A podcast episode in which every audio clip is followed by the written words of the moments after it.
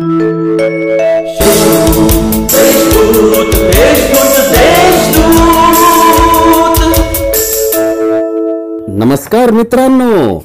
देशदूतच्या बोधकथा मालिकेत तुमच्या सगळ्यांचं स्वागत. आज मी तुम्हाला एक मजेशीर पण डोळ्यात अंजन घालणारी कथा ऐकवणार आहे. आणि ह्या कथेचे लेखक आहेत डॉक्टर प्रभाकर श्रावण चौधरी. कथेचं शीर्षक आहे भांडण. एका गावात एक भिल्ल राहत होता.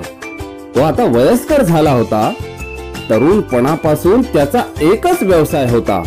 दररोज रानावनात दऱ्याखोऱ्यात डोंगर पर्वतावर जायचं आणि मधाचे पोळे गोळा करायचे. ते एका मडक्यात घेऊन जवळच्या नगरात विकायला जायचे.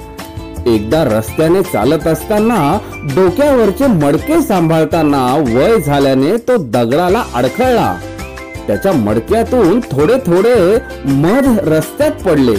म्हातारा तर पुढे निघून गेला. मध घ्या मध! असं ओरडत ओरडत तो पुढे गेला. पण त्या जागेवर माशा घोंगावू लागल्या.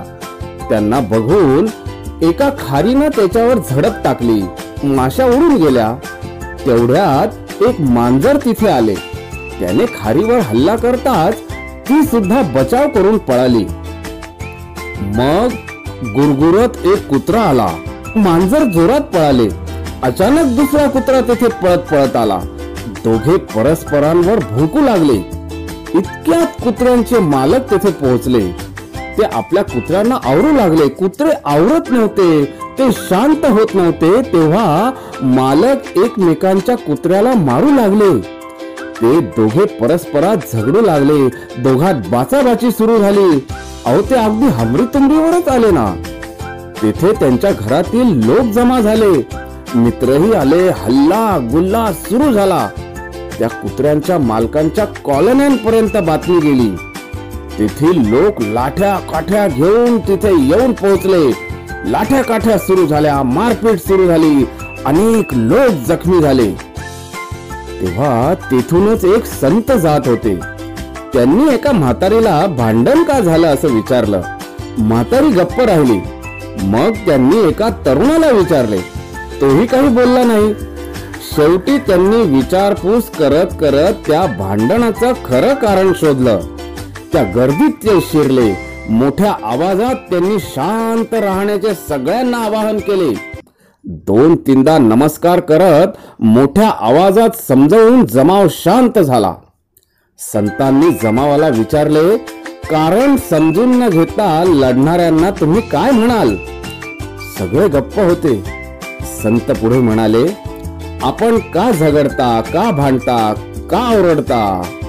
याचे कारण काय तेच समजून घेत नाही. भांडणाचे कारण समजून घेतले तर भांडणच होणार नाही. इतके ते क्षुल्लक असते. नंतर त्या कुत्र्यांच्या दोन्ही मालकांना आपल्या कृतीचा पश्चाताप झाला. त्यांनी एकमेकाची क्षमा मागितली. तर तात्पर्य काय आहे? सहनशीलता व सहिष्णुता नेहमी बाळगावी. क्षुल्लक कारणांनी भांडू नये. तर मित्रांनो कशी वाटली ही कथा? आवडली ना? मग लाईक करा शेअर करा आणि कमेंट पण करा.